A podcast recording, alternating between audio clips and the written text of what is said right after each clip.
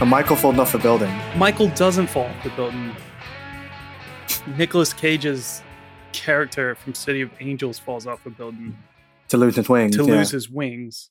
To become an immortal, because apparently that happens. So he can get with Meg Ryan. And she dies. Yeah. Can we get a mashup of the two? The only reason why this conversation started was because I wanted to see Nicolas Cage do a Fallen Angel movie, and I forgot he did. He did it, man. You remember Goo Goo Dolls? Yeah. I don't want the world to see me. I don't think they'd understand. Phil, what stage of lockdown are you in right now? I mean, I'm like curled up on the floor, but I'm dressed. Mm. Is that good? I don't know why I got dressed. I'm in the stage where I'm watching 30-plus-year-old men open up Pokemon cards on YouTube that they've spent thousands of dollars for. And then they get like really psyched when they opened up a Ninetales. Nice. And I'm wondering like what I've done in my life to not be doing the same thing at age 31. You think you took a wrong turn somewhere? I think it's because I forgot about City of Angels. Welcome to the Pod Charles Cinecast, presented by the Prince Charles Cinema. This is your host, Jonathan Foster, and I am here with, oh my God, we can do it, and it actually makes sense, my bubble boy. Phil, how's it going? It finally happened. It finally actually makes sense, and you didn't contradict what I said. No, I'm the resident bubble boy here. I've been wanting to, I wanted to do this all through the last lockdown, and it only took a second one for you to agree. So yeah, I'm very happy. And I nearly pulled Gone in 60 Seconds on you. Did you really? You son of a bitch. Like, so I can't do it. We could have fun and talk, or I can make you cry at the end.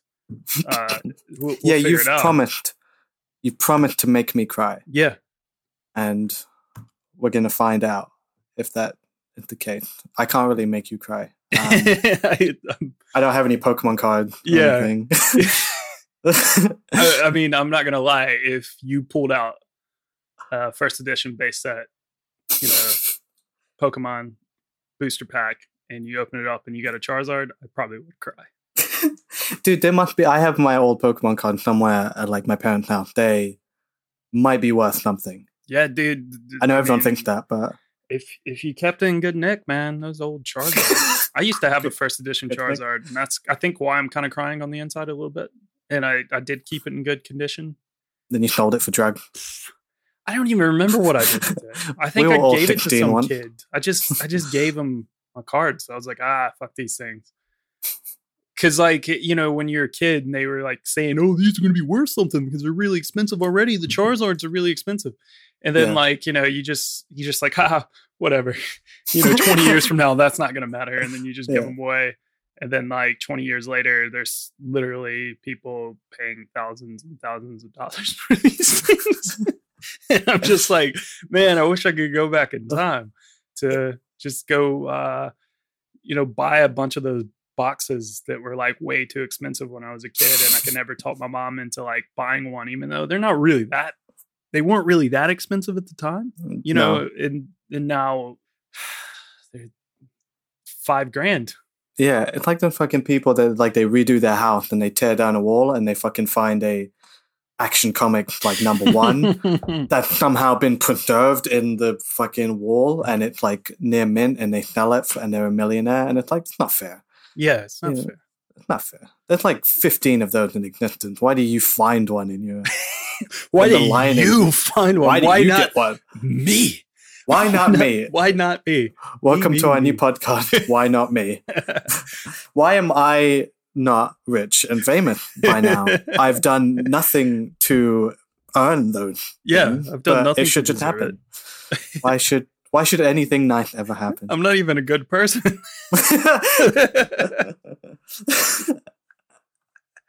Don't have to be. You know, look how far being a bad person will get you. President, topical. I'm starting strong. Starting strong. Yeah. Starting strong, guns hot. He's still holding on. A week later. He's done, dude. He's lost like 10 more times since, but he's still holding on. Yeah, you can recount it all you want. Done. You gotta say, he's got moxie.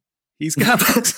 I like him. He's not like everyone else, you know? And that's what I respect about him. Ignoring everything else. The amount of people who like voted for him or Boris Johnson because of that.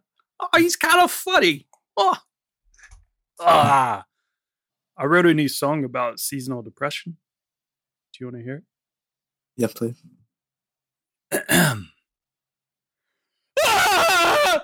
Sorry, that was really loud. Your wife could have come running in. What happened? Destroyed my microphone. That's catchy. We've gotten all the fun, you know, getting the jitters out and stuff like you do. Oh, that was the fun stuff. Podcast episode. So let's get into a Prince Charles Cinema update. The CNN key race alert. We got a new dump, you know, or whatever it was.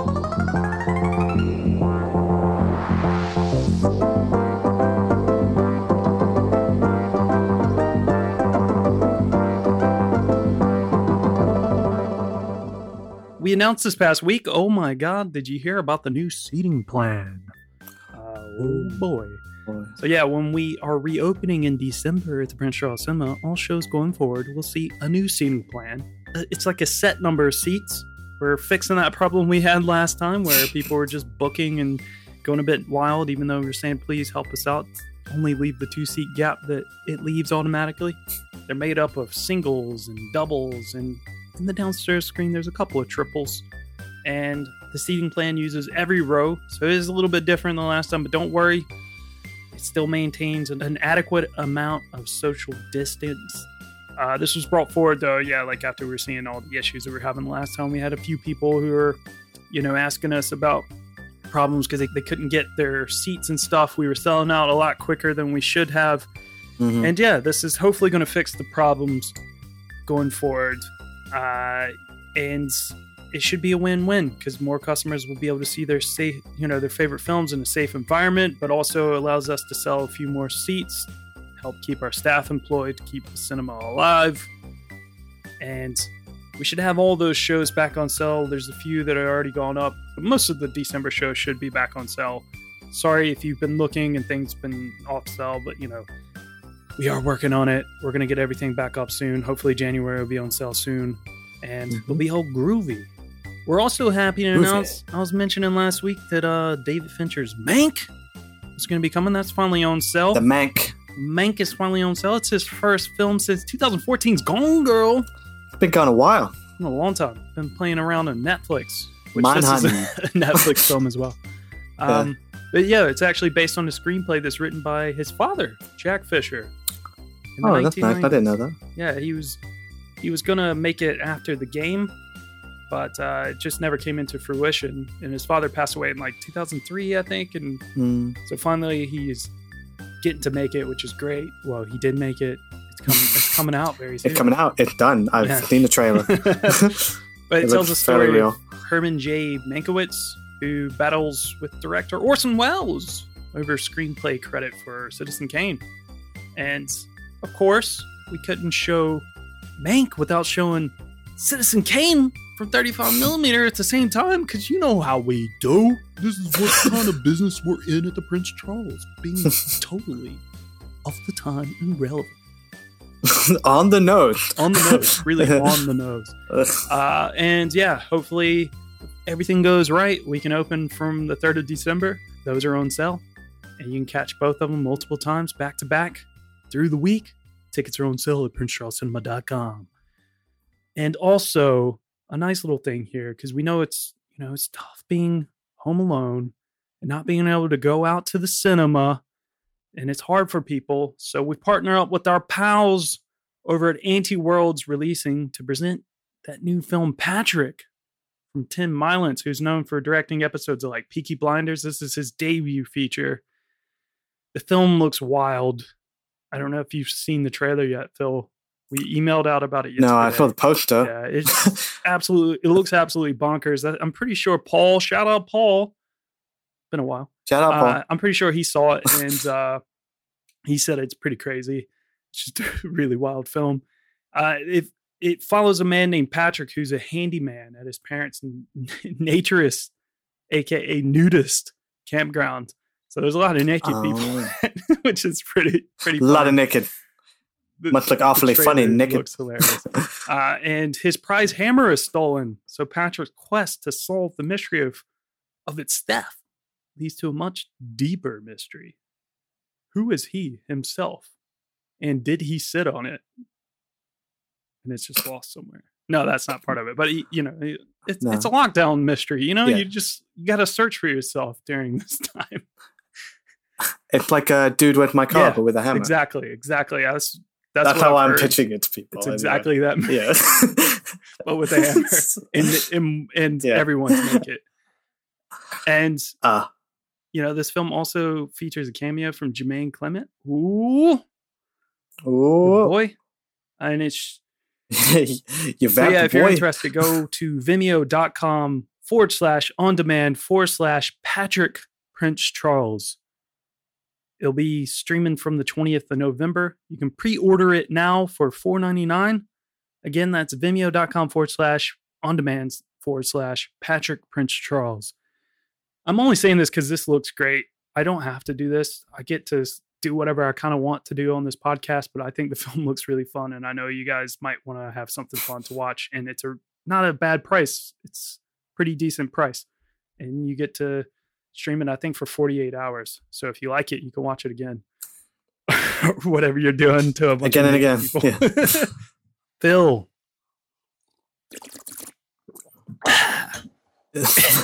Speaking of being alone and self-isolating. Oh, I could know about that. Today we are talking about a film that touches on that subject. Kind of. So imagine, if you will, being born without any immunities. Immunities? Or film. It's spreading. And being forced to live your life inside of a bubble. No, not the bubble like you and I are in right now. We may be in right now during this pandemic where we have a select number of household members we can interact with. We can share things with, touch, hug, hold, caress. No, we are talking about an actual bubble, because if you were exposed to any germs, you could die. It's like Osmosis Jones, but if Bill Murray didn't have a single white blood cell voiced by Chris Rock fighting viruses on his behalf. Imagine that. Imagine how lonely that life would be. Imagine you become a bit of a celebrity because of your unique condition, because the media continued to cover your story for several years, and it's almost like your life is turning into the Truman Show. Imagine feeling like a goldfish where, people are just constantly there and they're like tapping at your little see-through prison. Imagine that is just the life you live. And one day, well before your time, you pass away. And years later, some dumb people decide to make a film like the film we are talking about today. What film is it, Phil? Go ahead. It's The Bubble Boy. For as long as anyone can remember, men have been willing to risk their lives for a sense of adventure, for a taste of fame, or to prove their love. Of course, it's hard to show the world what you're made of when you're allergic to just about everything.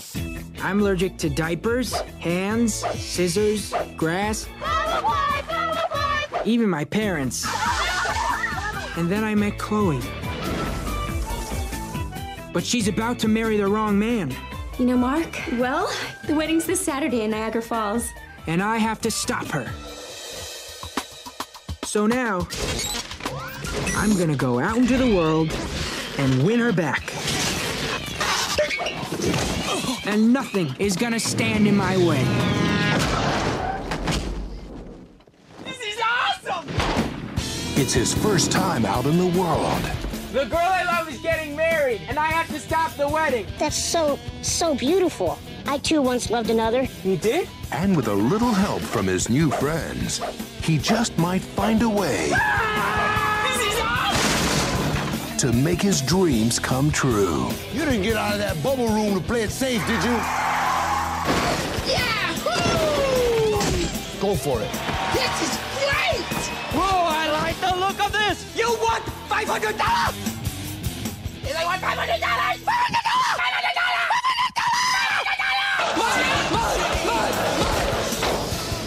Bubble Boy. I didn't expect such a dramatic introduction. That kind of makes me dislike the movie because it's like, there was like a sort of tragic story that starts with. It's like, what if years later they turned into like a raunchy teen comedy? Buckle in, buckaroo. It's only just begun. Life is an adventure. Don't blow it. Oh, it's a bubble joke. I got it. Yeah. Sure. Jimmy Livingston, played by Jake Gyllenhaal, is a young man who was born without an immune system and has lived his life within a plastic bubble in his bedroom. He pines for the sweet caresses of the girl next door, Chloe, Marley Shelton, while being sheltered by a very religious and overprotective mother, Swoosie Kurtz, and passive father, John Carroll Lynch. But when Chloe decides to marry her high school boyfriend, Mark, Dave Sheridan, Jimmy builds a bubble suit and treks cross-country to stop it. It's the 2001 comedy. Is it a comedy? Is it a teen comedy? Is it a road movie? Yeah. That's the beauty. Sort of a road movie. It's a road movie. That's not what anyone would expect, I think, of it. Is it a trash movie? Uh-huh. Yeah.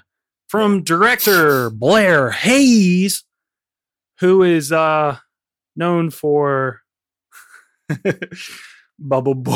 Okay, I figured. I didn't do any research. Yeah. He's done some other stuff. I was looking it up and I was just kind of like, I don't know any of these films. I don't think anyone else is going to know them. I'm not even going to bother writing them down. And no shade. I mean, I'm sorry, but Alti, no shade. But he peaked. He peaked with this first film. Hot takes out the gate, Phil. Like Richard Kelly, bro. Where are we going? What are we doing with this? I don't know, man. You wanted to talk about it. I wanted to do this, so I'm gonna come at it. I'm gonna try and be positive about it. Okay. I think I have a soft spot for this movie. Yeah. Because it was sort of a favorite of mine as a kid. And I don't know why. I don't know why I had it. I don't know why I liked it. And I still kind of like it. I think it's this really fucking weird, cartoonish, like trashy movie. So of the time. Yeah, in all the best ways, like in the worst, and the worst, and it's got like a really weird performance from Jake Gyllenhaal, who, and this is the same year as Donnie Darko. Yeah, and I just love that. It's just he already had like so much range at that point, and it's such a weird blip on his career. Yeah, and I think more people should know about it. I'll say more as we go on. Mm. I don't know. What did you think about it? Had you seen it before? Yeah, I saw it. I don't think I saw it in cinema, although I could have. I likely could have. I don't remember. First and only one in line. I remember it very clearly. It all started to come back to me as well when I started to see it. And it's not like one of those films I only saw once. I definitely saw it a few times. I do remember enjoying it more when I was a young kid. Yep. But as we've been doing on this podcast every so often, we'll go back and we'll view something that like I haven't seen in probably 15 years or more. And then like I rewatch it and I'm just like, ooh boy. Oh boy. There was so much I didn't remember about it. Cause I thought I was like, oh yeah, I remember. I know this movie quite well. I remember, you know, all the weird people he meets, but there's huge chunks of it I had removed from my memory, like the whole cult and everything. Yeah. See, I remembered all that. I started to remember the stuff when I, like, because, you know, I remembered the character Slim and the whole, like, Slim twist with Wildfire being his mom. Oh, yeah. Wildfire. I was like, remembering all these little bits, but I kind of forgot a lot of the small little details. Like, just how fucking casually racist it was at times. I mean, that's the thing with movies of this era. We said it. When you said Gone in 60 Seconds, because I still watched that for the podcast and we never reviewed it. Yeah. And that was the biggest thing. I was like, wow, that's just casually, like, really shitty to everyone, to women and, like, anyone. Yeah, that's what I kind of meant about I was going to Gone in 60 Seconds. Yeah, because, I don't want to do this. I don't want to talk about this. There was some, it's some weird stuff. The cow. There is... Obviously, I remember the scene with the cow and all that. It's just like, I kind of forgot like how heavy that was. And particularly some of the worst stuff was coming from the mother. Yeah. You know, with the, like the ransom note line where they were going to like... Nobody going to believe you. They're going to want more. It's, it's very bad. Racist. It's like, I don't know why that joke isn't even there. It's so, like, you don't need it. Like, she, so well, I understand who she is. You don't need to add this extra thing on top of her. Yeah. She's already, like, kind of crazy. Yeah. And also, that really made, like, it didn't make a difference if they had a ransom note or not. Like, that really added nothing to the story. They didn't even pursue the police at all. Like, there was nothing there. No, it's just to have that joke. Yeah. There's a lot of moments like that where I'm like, why did we blow up a little redneck town? Did you just have too much money? Yeah. Like, I don't understand. Why are we on a plane? Like, you know, it's great. Like, I can't believe, like, it's such a weird trip of a movie. I mean, it's a like you said, it's like a road movie. And he gets into it with all these weird characters. But they had money to burn. I mean, just look at that suit. That's a really well-made like prop and costume. Yeah, yeah. It's great. It's really like functional and interesting and funny and but yeah, I don't know why anything in this movie happened the way it did. Well, too bad there's not enough information about the film out there because it was such a piece of shit that no one cared to write about it. So there's not much info out there. So today we are going to go through this garbage pile film and I think it's very sweet. We'll talk about it as we go along. But I did find out a little bit of information that's really funny that I wasn't really prepared for, but it makes sense now. So let's just get into it. Bubble Boy. It was inspired by, of course, the 1976 TV movie, The Boy in the Plastic Bubble, which starred John Travolta and also featured PJ Souls, who both in the same year of 1976 will star together in Carrie, directed by Brian De Palma.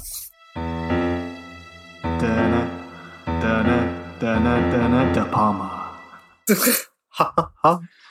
Here he is again. Sorry, that was very bad. I was going out of my fucking way to. That wasn't too far of a stretch. No, that's pretty much there. He could have made this movie. We've jumped the shark. There's a lot of voyeuristic stuff in it, especially the first half. Yeah, sorry. Bubble Boy, though, it was written by screenwriters Cinco Paul and Ken Dario. Cinco de Mayo Paul. Literally, I looked him up, and that's the reason why his name is Cinco Paul. Really? It's literally because of Cinco de Mayo, which is fucking bonkers. That's funny. Even more wild is that after these two dudes did Bubble Boy, oh no, they were responsible for writing screenplays for massive hit animations such as Dr. Seuss's Horton Hears a Who, Dr. Seuss's The Lorax. Okay.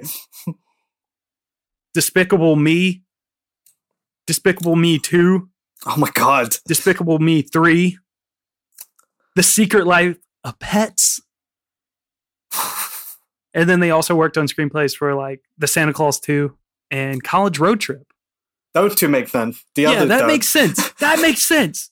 Like, but Despicable Me, I don't know if we talked about this on the podcast before, but I actually think the first one is a pretty solid film. I've not seen the sequels. I like them. I don't really know. No, first one's good. Solid movie. Mm. And I'm very shocked that they wrote it. They seem to be the creative leaders of the Illumination that make those movies. Yeah. Like all the Dr. They were Smith just movies. Really in there with Illumination. They should really put those on the poster, you know, from the producing, you know, from the guys that brought you Bubble Boy, Despicable Me 3. There's a little bit more to what they might have offered to this film. I don't really know. I don't know much about the director. So it's like, I don't have much. Well, we're free to guess. But I did find out that Cinco Paul, so he used to be... Shout out Cinco Paul. Shout out Cinco Paul. Shout out Cinco Paul. Paul. Should I change my name to Cinco Phil on Twitter? Just Phil. Cinco Phil. Phil. He used to be a missionary for, I don't know if he's still a part of the church, but the Church of Jesus Christ of Latter-day Saints. So he was a Mormon. Oh, I doubt he's still a Mormon. It seemed to make fun of Mormons. And eventually he got into filmmaking, particularly like script writing. He sold a script early on. He met Ken Dario, who was a music video director who directed a few Blink-182 videos. There you go. That'll make sense. That's going to come back. Yeah. When Ken starred in a musical that Paul wrote for the Church of Latter-day Saints 150-year celebration of the pioneers' arrival to Utah. I think they, at least when they wrote this film, were still Mormons. That's funny. That's really interesting. They hit it off having similar sense of humor, and they started writing together. And within a year, they sold their first script. And then a year later, they wrote Bubble Boy and sold it to Disney. This is a Disney movie. What the fuck? From the house of mouth comes a boy in his bubble watching Land of the Lost. Surrounded by a really problematic crew of characters. Yeah, each one more problematic than the last. Yeah, so I don't know if they were still Mormons or not. I don't know if they still are to this day. I don't know if they were when they wrote this film, but they met each other, and within a year later, they wrote Bubble Boy, or within 2 years of meeting each other. But they met at a Mormon function. But like, her mom is like a Jesus freak, overprotective. Yeah. It's like making fun of like that nature of the church with like the bulletproof underwear and stuff. Yeah. It's ridiculous. He lived in a bubble. He meets the bright and shiny people, and it's like, you're a cult. Yeah. He meets the Hindu guy, and he's like, your religion is all lies. It's funny. It's making fun of religion to like dismiss everything else, like the Church of Latter-day Saints. So that's really weird. I guess they just have a sense of humor about themselves. Maybe. Or maybe they literally think every other religion, even overbearing, like just standard like Bible beating, like, you know, Christians are like false because Joseph Smith is the greatest prophet. All-American prophet. I don't know. I mean, it's really odd, but like I do think it makes a lot of sense. There is a lot of repressed feelings going on in this film when you're watching it about religion. The whole movie is about going clear. Yeah. About escaping that life. Yeah. And, you know, going out on your own and stuff and not letting... Yeah. I mean, kind of. I'm giving it a lot of credit. Well, okay, so we're literally... I think it's not just us. I've seen this film pop up a little bit in the media and stuff based on the current predicaments that we are all in right now as human beings, being stuck in isolation and stuff, and, you know, secluded from all of our friends and family and blah blah blah.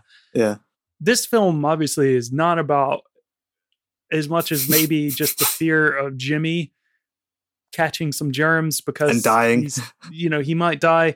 You know, that's on the layer there, but really this film underneath is so much about like that sort of, I don't know, like there's a lot of like virginity. There's a lot of, you know. Yeah. It's the American Pie, it's the Porky thing. It's just a teen guy, it's fucking teenage kid trying to bust a nut. That's all it is. That's all it ever is. Literally busts his nuts by smashing his boner with a baseball bat. I pledge allegiance to the United States of America. That's funny. See? That's funny. It's so bad. But it is the perfect quarantine movie. Then a boy literally in his bubble, unable to interact with the outside world. Even his mom is like a germ for, you know, cleaning her hand all the time. And they're just a lot of that fear. Everything he does is like steeped in that fear. And I like his sort of setup in the house where everything can be decontaminated and stuff. And he's like a hamster in a ball, right? That's the joke, with the guinea pig. And he's like got like these like weird tunnels that go through the house. Like what they he'd been made to do that since he was a kid. Like what, just like crawl, like run around the house like he's a fucking feral animal.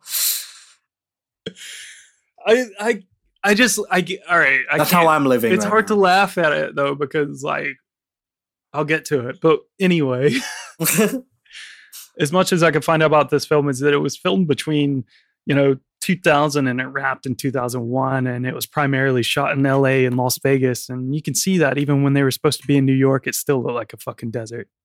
Yeah. Cool. We got a cast, like I said, Jake Gyllenhaal. We know him. He's Jimmy Livingston. It was Gyllenhaal's like second or third leading role up to this point, like because it depends of when this and Donnie Darko came out, because they were both in the same year. His first role was in 1999's far superior October Sky. Yeah, which is a nice movie. Solid movie. Yeah. Anyway, he did it at the same time as Donnie Darko, 2001. Two career-making, career-breaking. Yeah, career-defining film roles in the same year. He's from a film family, obviously. His dad is like a TV director. His sister, Maggie, is obviously just like a really decorated actress in her own right. Mm-hmm. She's great. His first like real film role was in City Slickers. Yeah. Like his Billy Crystal's son. Yeah. And big cowboy. Did you know he could have been one of the Mighty Ducks kids? He could have been like, he could have been the lead of the Mighty Ducks. He could have been, what's the kid? Joshua name? Jackson. There we go. Yeah. Joshua Jackson. Charlie Conway. He could have like, petered out. He could have been on a huge like teen soap opera and then disappeared. But yeah, his family was like, oh, we don't want you to do Mighty Ducks because you'd be leaving home for like 2 months or something like that, and you know, we don't want you to do that. So he didn't get to do Mighty Ducks. Missed out. He still ended up having like a crazy career. This film did not break him. Despite not doing Mighty Ducks, he became a movie star. He did this film. It bombed, but it also was weirdly like a part of pop culture. That's the thing I don't really remember. Like I remember this film being sort of a thing that people like in my age group were talking about. It was a lot of the worst jokes, which I'll get to in a bit, like were... things that you heard all the time from kids, and you know, just screaming a lot, and it felt like it was like a popular thing, but it was actually a bomb. But then at the same time, Donnie Darko, which I discovered probably like a year or two later, no one fucking knew it, like, and it turned out to be like a fucking amazing film, but also it turned out that it was a very lucky film.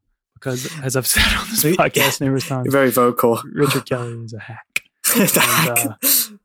Watch the director's cut and compare it to the original version. You'll see why. So what you're saying is Bubble Boy is a cult classic. It's underrated. It is, but I don't know if it's underrated. I think it's normal. I think it's appropriately. Yeah, I don't think I'd ever met someone who had seen it before you. I mean, like, my brother turned me onto it, but literally Nobody. Yeah. And I'll be like, it's like that movie Bubble Boy. And people are like, what is that? And I was like, oh, never mind. That's a hard one to recommend. I was going to ask, like, when you saw it, obviously it's another one from your brother's VHS or DVD. And I know, and I think I figured out why he knew about that movie. Yeah? Because fucking Stacy Keibler is in this movie. Is she? Yeah, she's one of the mud wrestlers. Oh, God. I mean, just to fucking throw that out there. I didn't even notice.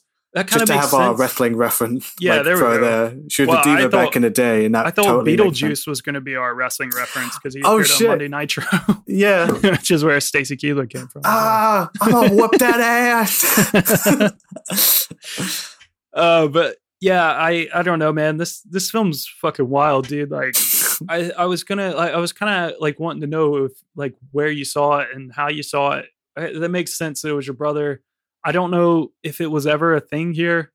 When I'm looking up like information about like how much money it made, it really just says like domestically, which means it didn't make anything. It wasn't released here. I don't even know how I have a DVD copy. Like, I don't even know how that exists in the world.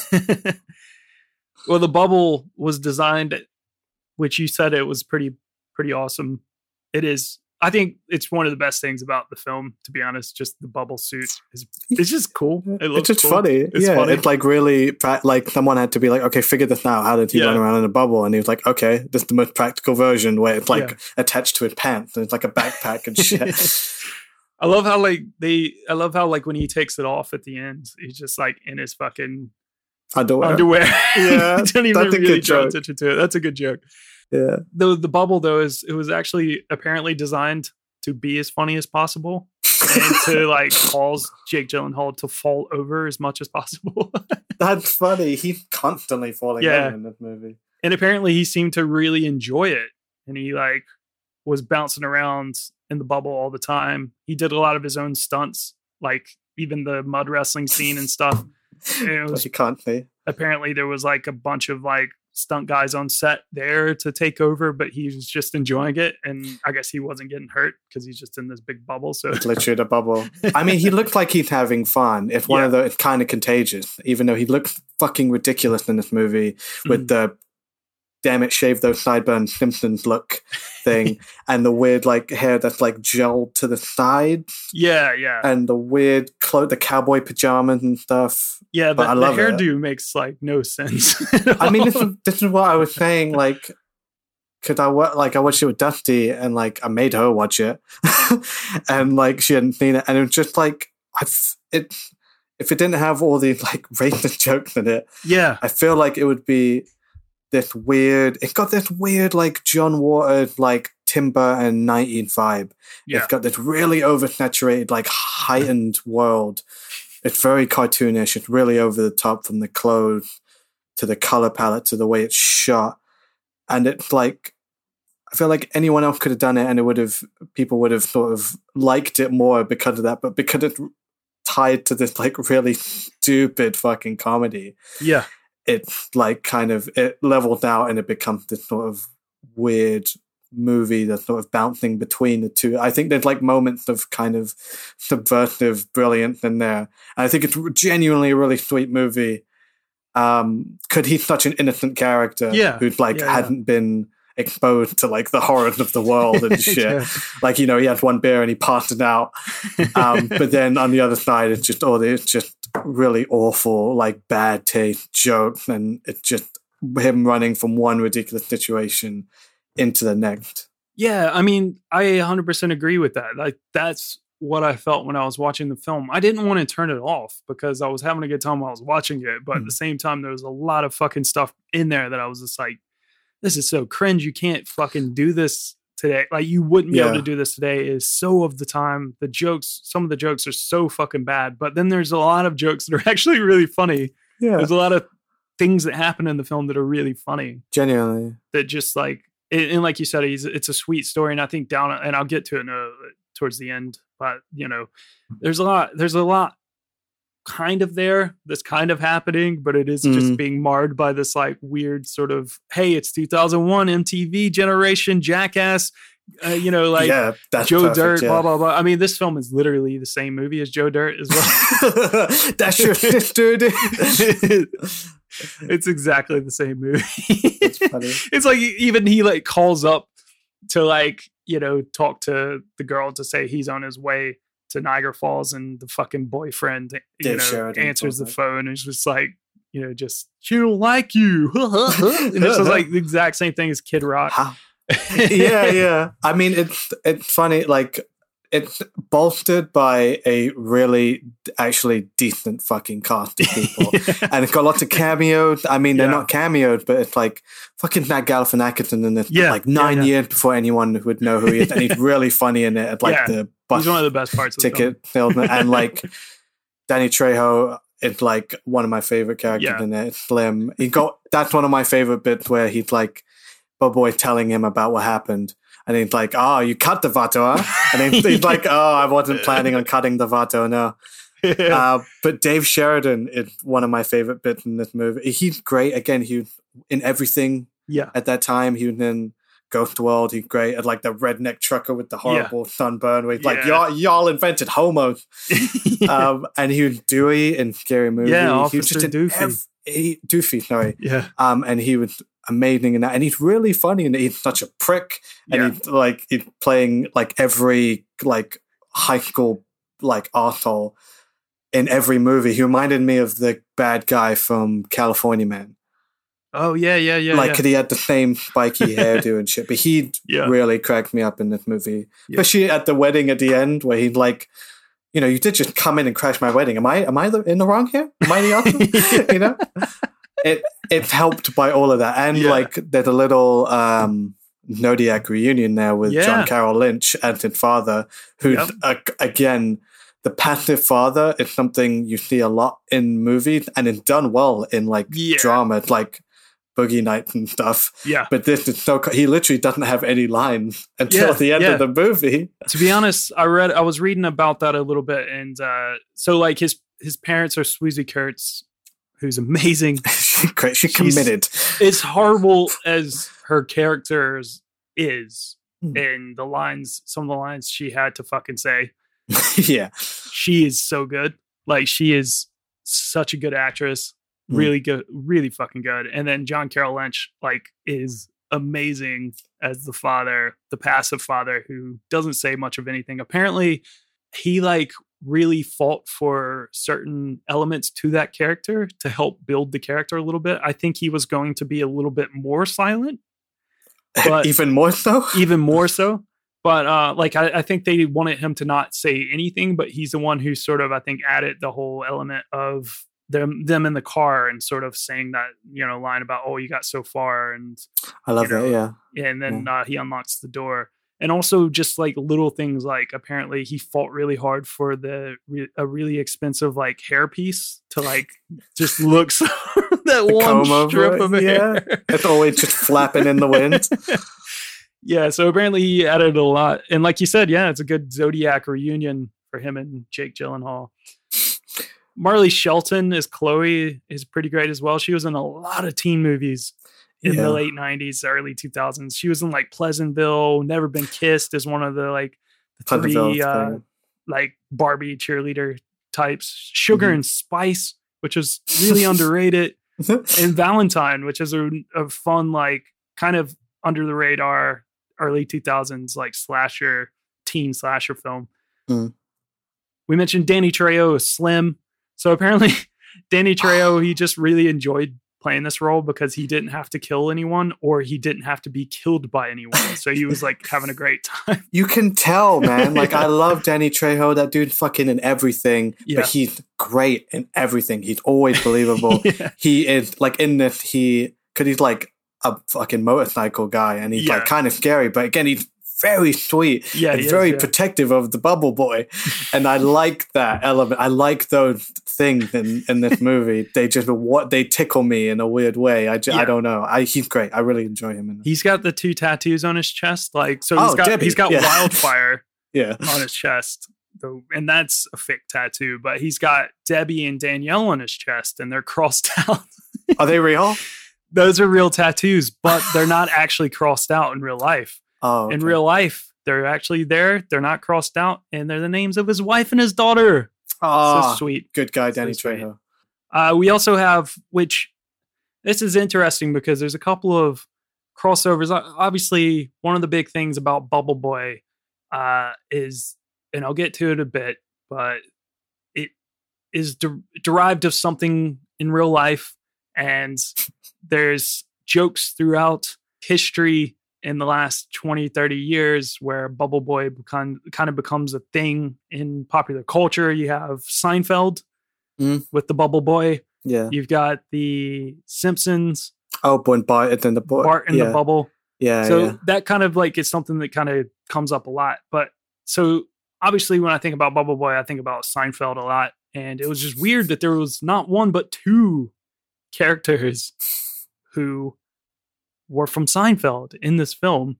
Particularly the most popular one is Brian George, who plays Push Pop in the film, who is the ice cream and curry man, which is very racist, but okay.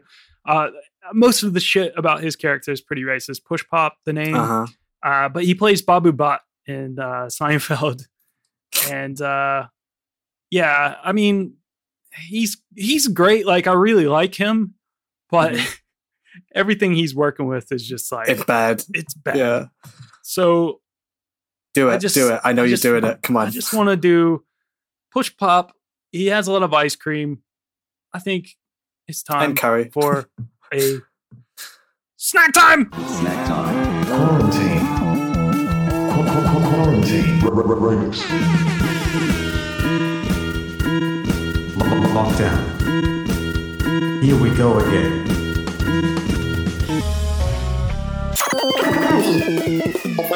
Lockdown 2.0 remix. I like that remix. Do you like the remix? I think it's insane. Yeah, great. Did anyone out there enjoy the remix? When I made the first remix in Lockdown 1.0, I got someone on Patreon saying something about they didn't like hearing. I did not enjoy that, and I didn't have time to get rid of that before Lockdown 2 happened. And because I've still been in lockdown myself, I've been in lockdown for 8 months and now I'm in double lockdown 2.0. And you get double trouble. And basically, if you listen to that, you can basically figure out how messed up my brain is right now. So there you go. It's an insight into my mind. Phil, what'd you bring for snack time? I was very tempted to make some curry. Satanic concoction of ice cream and curry. I almost did it. Nice. And then I was like, no, because I don't want to throw up on the podcast. That'd be a new first. It would be. We're breaking ground here. Yeah. No, I'm going with the obvious. I'm going with the Hubba Bubba Bubblegum for the Bubble Boy. Or, let's get this out the packet now. I think we're going to have to do a simultaneous snack because I've got a... same thing. I got a Chupa Chups. Nice. Classic. Lollipop. It's a double XL. Kind of like my shirt size. And I don't remember what flavor this is either. It's got bubble gum inside, apparently. Oh, nice. Oh no. What? Oh no, it's cola flavored. Fuck. I didn't know this was cola flavored. It's like fucking blue. I thought it'd be like, I don't know, like blue flavored or purple flavored. Whatever the fuck flavor that, and it's cola. I hate cola flavored stuff. So it's getting automatic.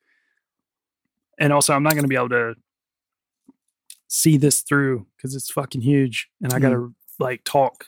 And can you hear my chewing? Yeah.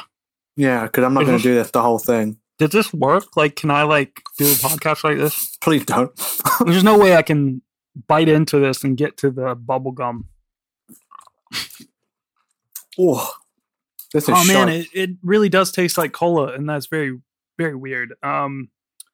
One bubble. Just get one bubble. One bubble. How about Hubba Bubba? I mean, that's good. How about in the the classic? But this is like a year old. Extra chewy. It's extra chewy, bro. And I can't blow a bubble, so I kind of hate them. But I'll try live on the podcast. Okay. to blow a bubble. Then we just flatten it out. We got chewed for a good, few seconds. Yeah. Okay. Okay. Fuck. I wish this was a video podcast. God damn it. You just spit it out of your mouth. Did that work? Did that work? No. I've tried. I've sat down with Dusty many times and tried, and I can't do it. Zero bubbles. I get zero bubbles. Fuck you, Hubba Bubba, for embarrassing me. All right. One of my favorite things about this film that I really didn't remember, and it's only particularly for the main person. The rest of the people I kind of forgot about. This, I remembered the cult. I did not remember the freak show. That's led by Vern Troyer as Dr. Freak. Very funny. I think Vern Troyer has always been sort of he was that legend of a character who just sort of was I don't know, because I don't like picking fun at people, but I'm happy for people who are a bit odd to have a way that they can make money. And I know that's it's a thing, it's so carny. You know, you see it in wrestling. The quote unquote freaks and the circus show, and it's literally very carny. Yeah, it's very carny. I appreciate Vern Troyer though. I always thought he was fun as Mini-Me and Austin Powers, and he always looked like he was having a blast and stuff. And it's tough, I think, being obviously being different. I mean, I feel it at 6'6" and just fucking mental and Vern Troyer, they have a bit too much fun at his expense, but he is very funny. He's a good actor. He got great timing, great delivery, especially when he's gets in between the parents, absolutely, and keep fucking with the husband. I really enjoy him. This is the most he talks. I feel like I've ever seen him talk in any film. In a movie, it's he's so good when he's listening to fucking he changes the radio station and he's "Who let the dog down?" Yeah, Mort. So yeah, Mort. Yeah, I love him just sitting there, just copping a fill on the mother. And she just treats him like a baby. It's so funny. She just doesn't realize he's a grown man. Yeah, exactly. And I just I like people beating the shit out of things. I like Yoda beating up R2-D2. Yeah. And I you know, it's 40 Towers when he beats up the car with the branch. And this has got a similar bit where he's beating Bubble Boy with a stick.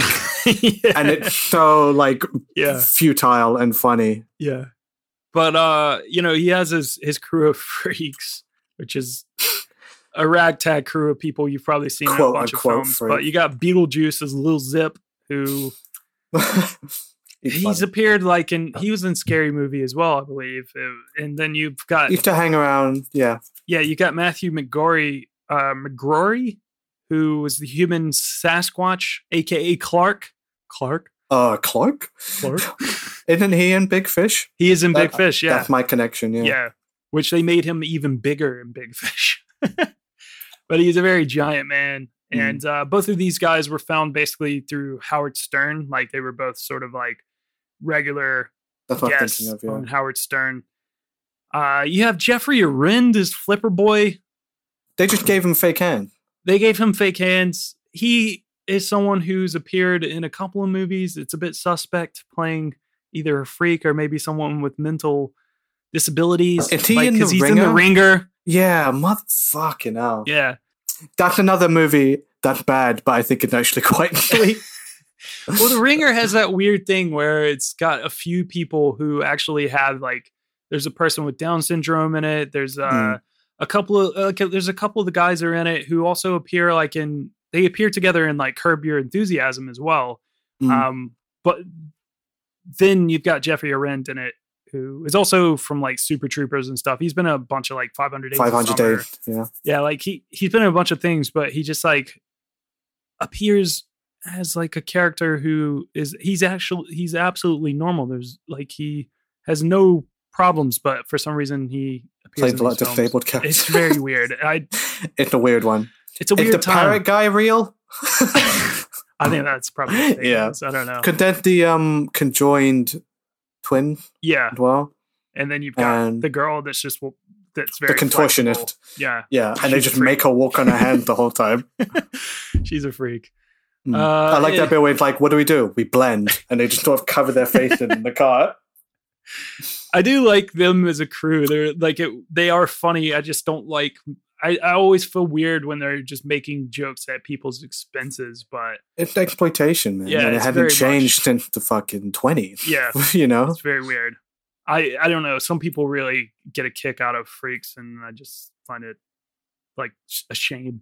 Degrading, yeah. Well, they don't do that anymore. You don't go to a circus and you don't see like a bearded woman or anything, or like the tattooed man or the wolf boy. I would be a wolf boy. You'd be a wolf boy. Yeah. I've dreamt about running away to the circus many times in my life, and I think that's the only skill I could have. Yeah. Or I would like. I think I would do an Andy Kaufman thing where I'd wrestle anyone in the crowd. Cool. These are the things I think about in lockdown, man. I'd just be the giant freak, man. Like, yeah. I don't know. Like I said a minute ago, though. Like, I'm happy for people to find ways to make money and stuff, and if they're cool with it. I feel bad for exploitation, but also at the same time, it's like people like working in the sex industry and stuff. It's like if you're making money, if you're safe and everything's fine, and people aren't fucking with you, and it's like more power to you, man. Like, just like, you know, it's a job. But at the same time, it's like, it's a shame if it's exploitative. So yeah, like you said, we've got Zach G. That's cool to see Zach Galifianakis in this. He's really funny in this. I love when the mother take a step back. Yeah, that far. Yeah. I love when the mother's like talking shit about his weight or something, and he's just like, I've lost 2 pounds. I'll have you know. And she's just like getting in the car, and he's just like, and it was a further 9 pounds in the last month. And he's like, it's pretty hot in here, so probably an extra couple pounds I've lost. I've got my ankle weights on. You got if the last really funny weird cameo is Fabio as the bright and shiny cult leader. Yeah, what the fuck is Fabio doing in this movie? Now let's go to the buffet. He's really funny in this, actually, to be honest. Like, Julia was, when we were watching, she was like, who's that? Like, and I was like, oh, Fabio. He's just like a weird guy who would appear in like, he'd appear in like TV shows and films and stuff, but he was also like just one of those guys that might appear on a romantic novel back in the, like, you know, the 90s. Like, he was just a weird model.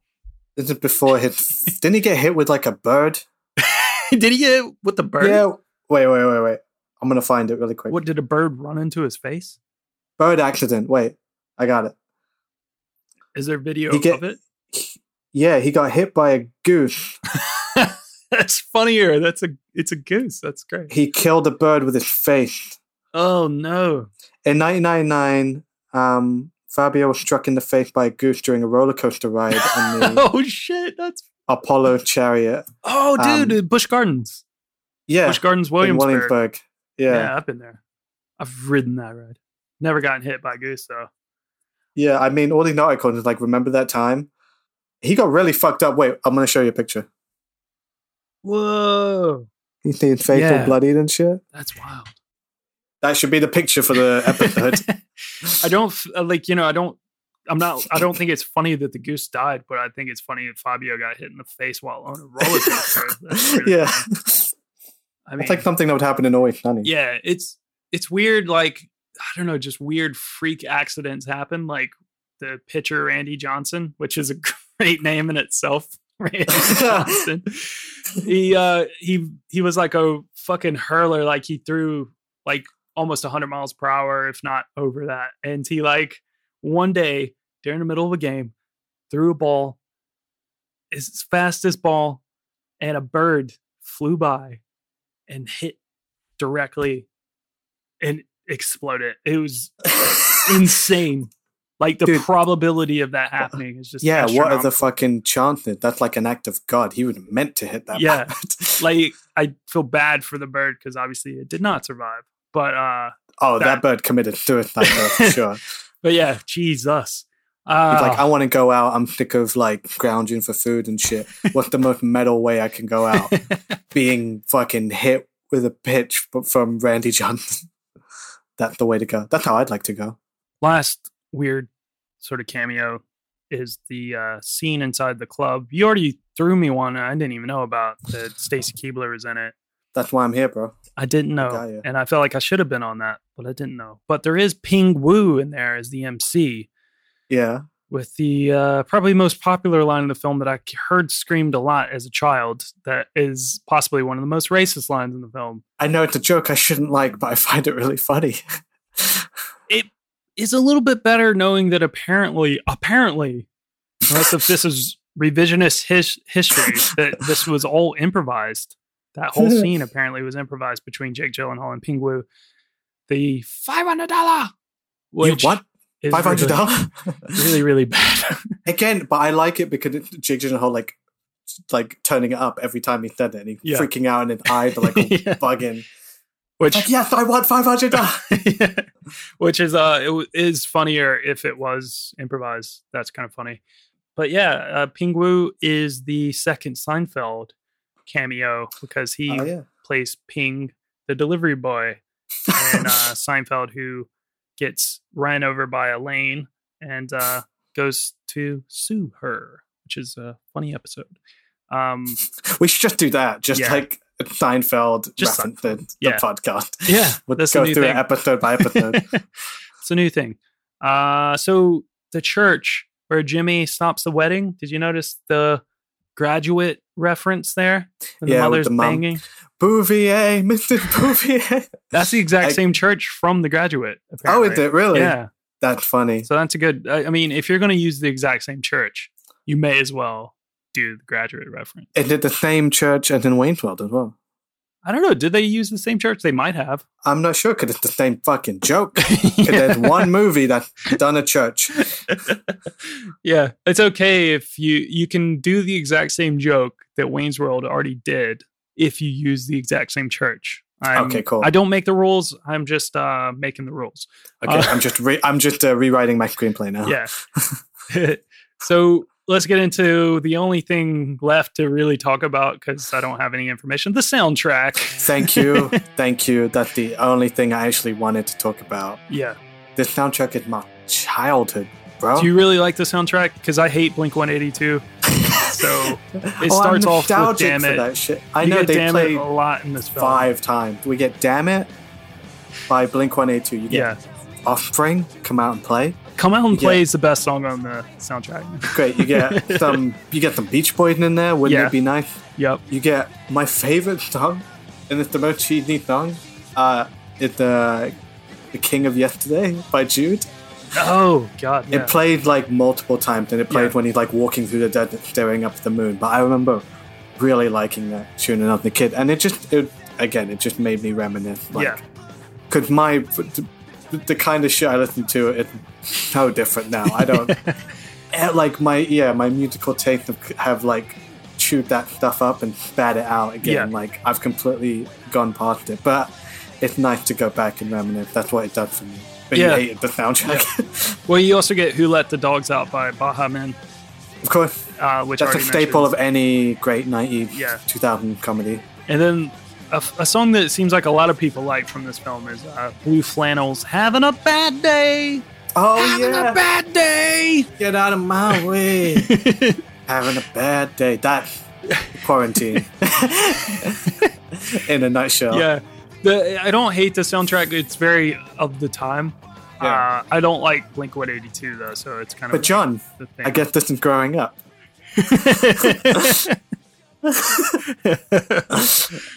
Yeah, sure. The film was released in August of 2001, and it made about $5 million. $5 million in the U.S. on a $13 million budget. I was gonna say that's way too little. This movie looks expensive for such a cheap movie. It was a big, big flop. Critics did not like the film at all. And audiences were kind of the same, a bit mixed, a bit of a mixed bag. It currently sits at 31% on Rotten Tomatoes, and the site's consensus states that Bubble Boy bounces along with lame, offensive jokes that are more tasteless than funny. Frank Sweetek? That's fair. Frank Sweetek of One Guy's Opinion said, it's an empty-headed, chaotic, utterly tasteless atrocity. Oh my God, relax. But the thing is, the film did seem to anger the families of children who actually suffer from immunodeficiency diseases. So, yeah, you forget that's a real thing, because at the end, it's like he was fine all along. Yeah, which spoilers, is very tasteless. By the way. Very tasteless. And he should have been way more angry with his mother. Yeah, definitely. I mean, I get where they come from, and maybe it's because she's battered him with religion his whole entire life that he's like so forgiving. Yeah. So I started the discussion of the film basically saying, like, imagine yourself being in a bubble. You know, while the film Bubble Boy, it's a bit silly. It's got some extremely dated humor. Mm. Like I said, I thought that we would find there's a little bit of value to it, you know, in this weird world that we're living in, you know, because I think it is important, like right now with what we're dealing with, and, you know, to look after people who are in isolation and to be thankful that this is likely very temporary for us, mm-hmm. and that we can still get out and do things. We're not like, even though it's locked down, we can still go to the shop. We can still go outside and get some exercise and fresh air. And yeah, so Bubble Boy, it was inspired by The Boy in the Plastic Bubble, which that in itself was inspired by, and sort of Bubble Boy, I guess, would be as well, the real life stories of Ted DeVita, but particularly David Vetter. And I kind of feel like Bubble Boy, it made its jokes, and Seinfeld made its jokes about Bubble Boy and The Simpsons and all that, but you don't really hear about the real story anymore of the actual Bubble Boy, David Vetter. You're going to make me cry. Yeah, it's time to cry. Fuck it up. Okay, so David Vetter was born in 1971. He had a disease called severe combined immunodeficiency. It's a rare genetic disorder where basically he has no immunity to fight diseases in his body or germs and all that. So basically, like in this film, you know, the way Jimmy was, he was forced to live in a specially constructed cocoon from birth, and he only spent 20 seconds exposed to the actual world when he was born before being isolated. And this is because David's parents actually had a son 16 months prior to David that died in infancy of what is called SCID, and learned that if they had another male child, that he would have a 50-50 chance of whether or not he would too be inflicted with the disease, as it only affects boys. So it's sort of like a 50-50 if you're going to have a boy as well, but also 50-50 if that boy would have the disease. So David's parents also had an older daughter who wasn't affected by the disease because of her gender, and they hoped that maybe she might be able to cure David, because the way to cure this would be through a bone marrow transplant. But it turns out that she wasn't an exact match. So David spent his life in the bubble. He was living at the hospital from like birth basically, and he was in this special sort of cocoon bubble sort of thing that they built for him and stuff. And then by age 4, doctors were able to fit like a larger bubble into David's home. And I think a lot of it was designed by NASA and stuff, and like these things that they would keep these kids in. That way he could live with his parents, you know, and he could spend time with his sister. But like in Bubble Boy, David, like he had like rubber gloves that he could use to touch things outside, and vice versa. There was rubber gloves, like those could go inside to touch him or to touch things inside the bubble, but that's the only way really that he could ever have any sort of contact with people. And like in Bubble Boy, they had to sterilize anything that went into the bubble.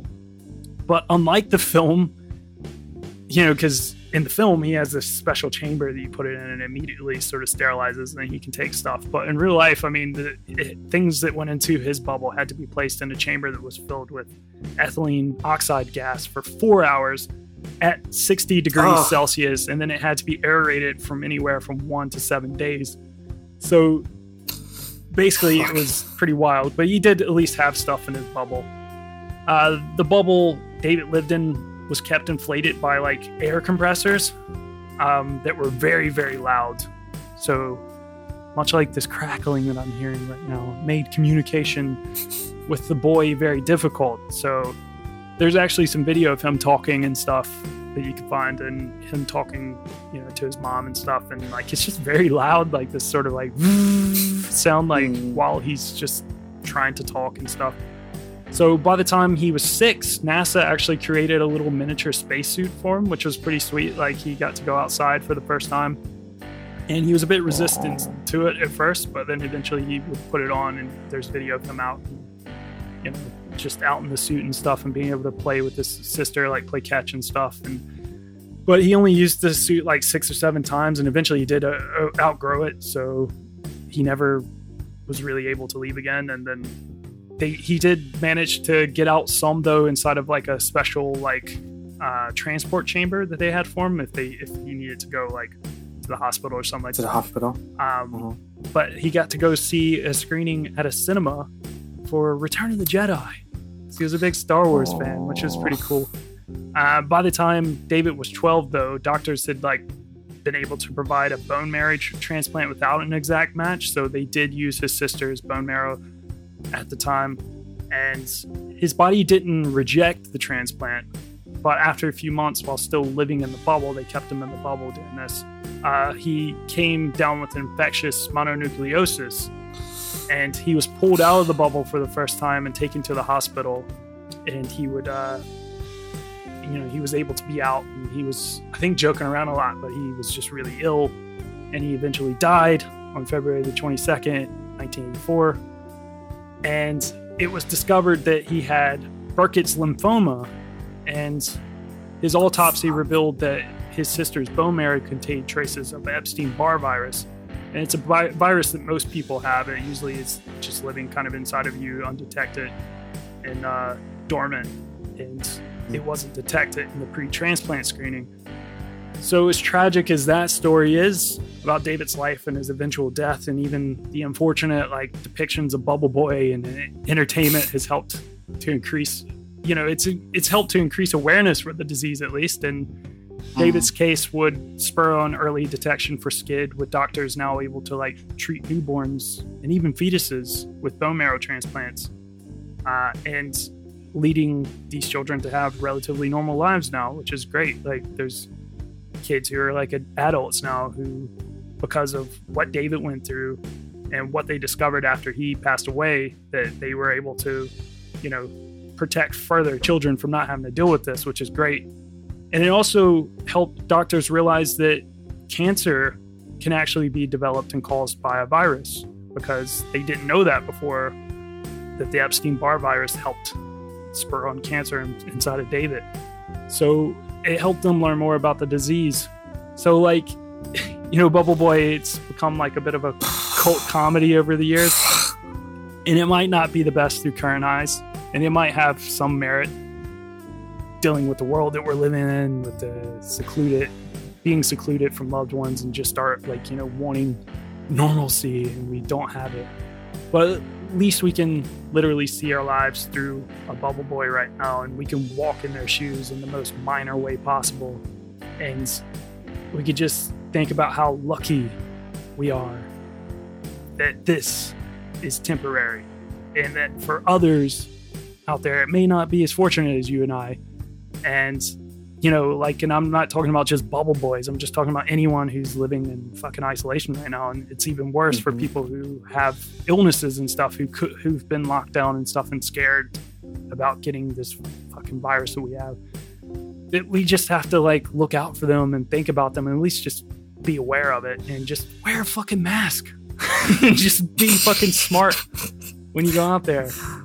Yeah. And we can get through this, and maybe a fucking vaccine will be developed, and maybe, just maybe, people can have a little bit of a normal life soon. It doesn't have to be hard. It doesn't have to be like the worst thing in the world. Like your rights are fine. You can wear a mask. You're not stuck in a fucking actual bubble. So just think of that. Fuck. That's real. Sorry. That's real. No, it's great. It's beautiful. It's a real speech. No, that's a crazy sad story. But yeah, I didn't realize Kate wasn't able to help so many other people. Yeah. Afterwards, and you're right. Yeah, it just makes you appreciate the little we may have right now, but it's temporary, yeah. And it's very little we're asking people to do. Yeah, you know, it's wash your hands, keep your distance, and wear a mask. It's not hard. Nobody likes it. I mean, I've gotten used to it. But like, it's the least you could do. Absolutely. To help out your neighbor. You know, and to everyone. It affects everyone. That's the whole point. I don't know that. I mean, you tied it to the movie quite well. I didn't think you were able to do that. So, well done. Yeah. Well, now I feel like, that was why. See, that was why I wanted to talk about it, yeah. John. That was my idea the whole time. The whole time. Yeah. I got it. I'm beautiful. I don't really know where to go from here. Final thoughts. Final thoughts. This film is it's okay. It's got some funny moments. If I never saw it again, whatever. If I saw it again, whatever. I want to quote Dusty here when she watched it. She said, I didn't hate watching it, but I never want to watch it again. Which I think it's very fair. Yeah, I think it's got enough funny moments to like enjoy the ride, but then afterwards you're like, oh, goddamn. Yeah. But I'm a little nostalgic for it, so that's why I'm leaning a little bit towards I like it. I think it's fucking horrible and weird and funny and sweet. And Jake Gyllenhaal in a bubble. Yeah. I mean, Jake Gyllenhaal is great. How can you say no to those puppy eyes? He's great. And he needed to crawl or to roll or to fall down at the bubble boy for one day to stand up at the bubble man in Spider-Man. Absolutely. Mysterio. So you couldn't get one without the other. Weird. I just got like an Instagram notification that Steve Caballero liked a comment I made on... on Instagram, which is amazing. Which really kind of just threw me a bit. Basically, it was Jack Black. It was a video of Jack Black skateboarding with like all of them, and they were playing music and stuff. And Jack Black was pushing Mongo, and I was like, "Oh, look at my man pushing Mongo! Love to see it." That's funny. Anyway, Jake Gyllenhaal doesn't really talk about this film much because it's a weird one, and I kind of get it. And he seems to distance himself from it and just comedies in general. And it's kind of a shame because Jake Gyllenhaal actually is really funny. He doesn't really do really comedies, guy. But he does drama and he is funny in dramas. So I don't know. I still haven't seen him as Mysterio in Spider-Man. I've not seen it yet. So I need to watch that. It's one of my bucket list Marvel films. Yeah. Watch before you die. Yeah, making a weird face. Yeah. Let's close this out on a little bit of user feedback.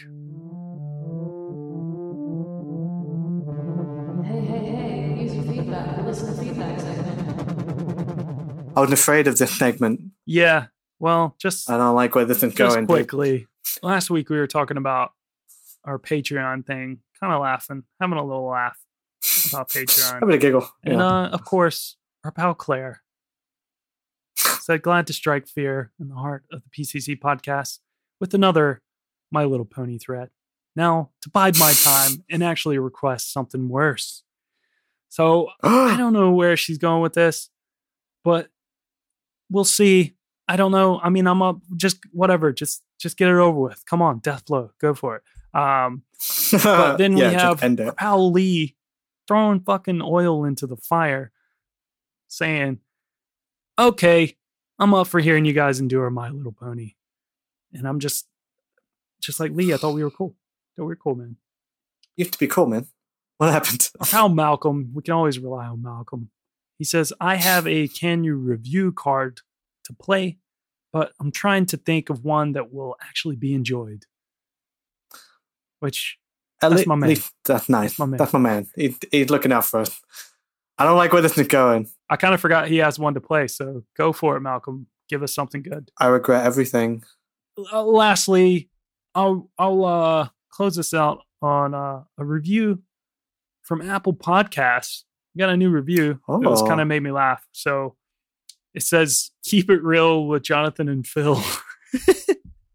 A 5-star review by the pepperoni prince. And he says, always sharp, fun and insightful.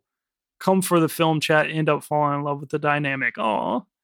It's dynamic duo. It's a joy to spot the weekly De Palma reference. That's true. We made it. And we did not disappoint. We did not disappoint this week. So there you have it. If you want to be like the pepperoni prince, I appreciate it. Go to Apple Podcasts. Leave us a 5-star review.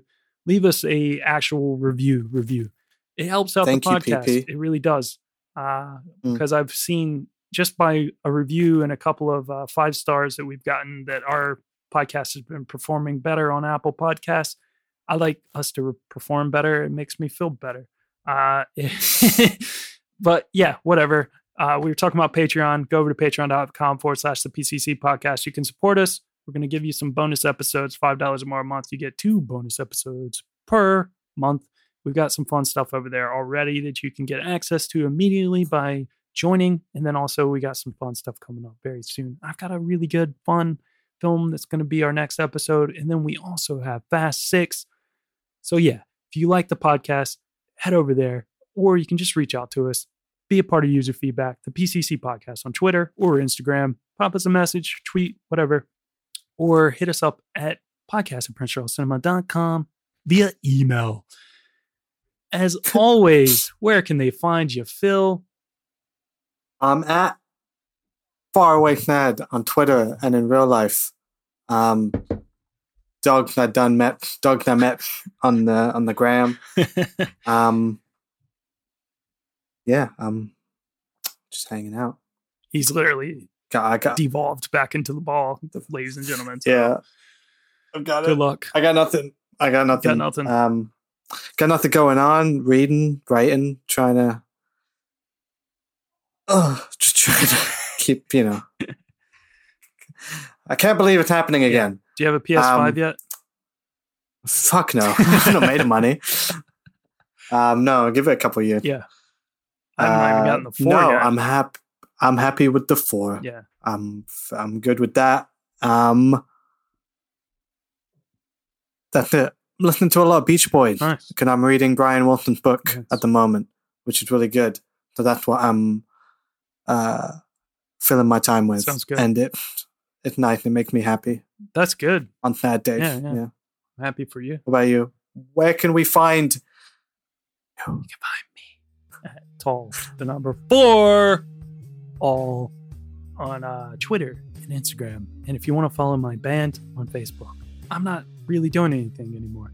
So I don't know why you would ever want to follow me, except for just making bad jokes at times and taking depressing photos and cutting my facial hair.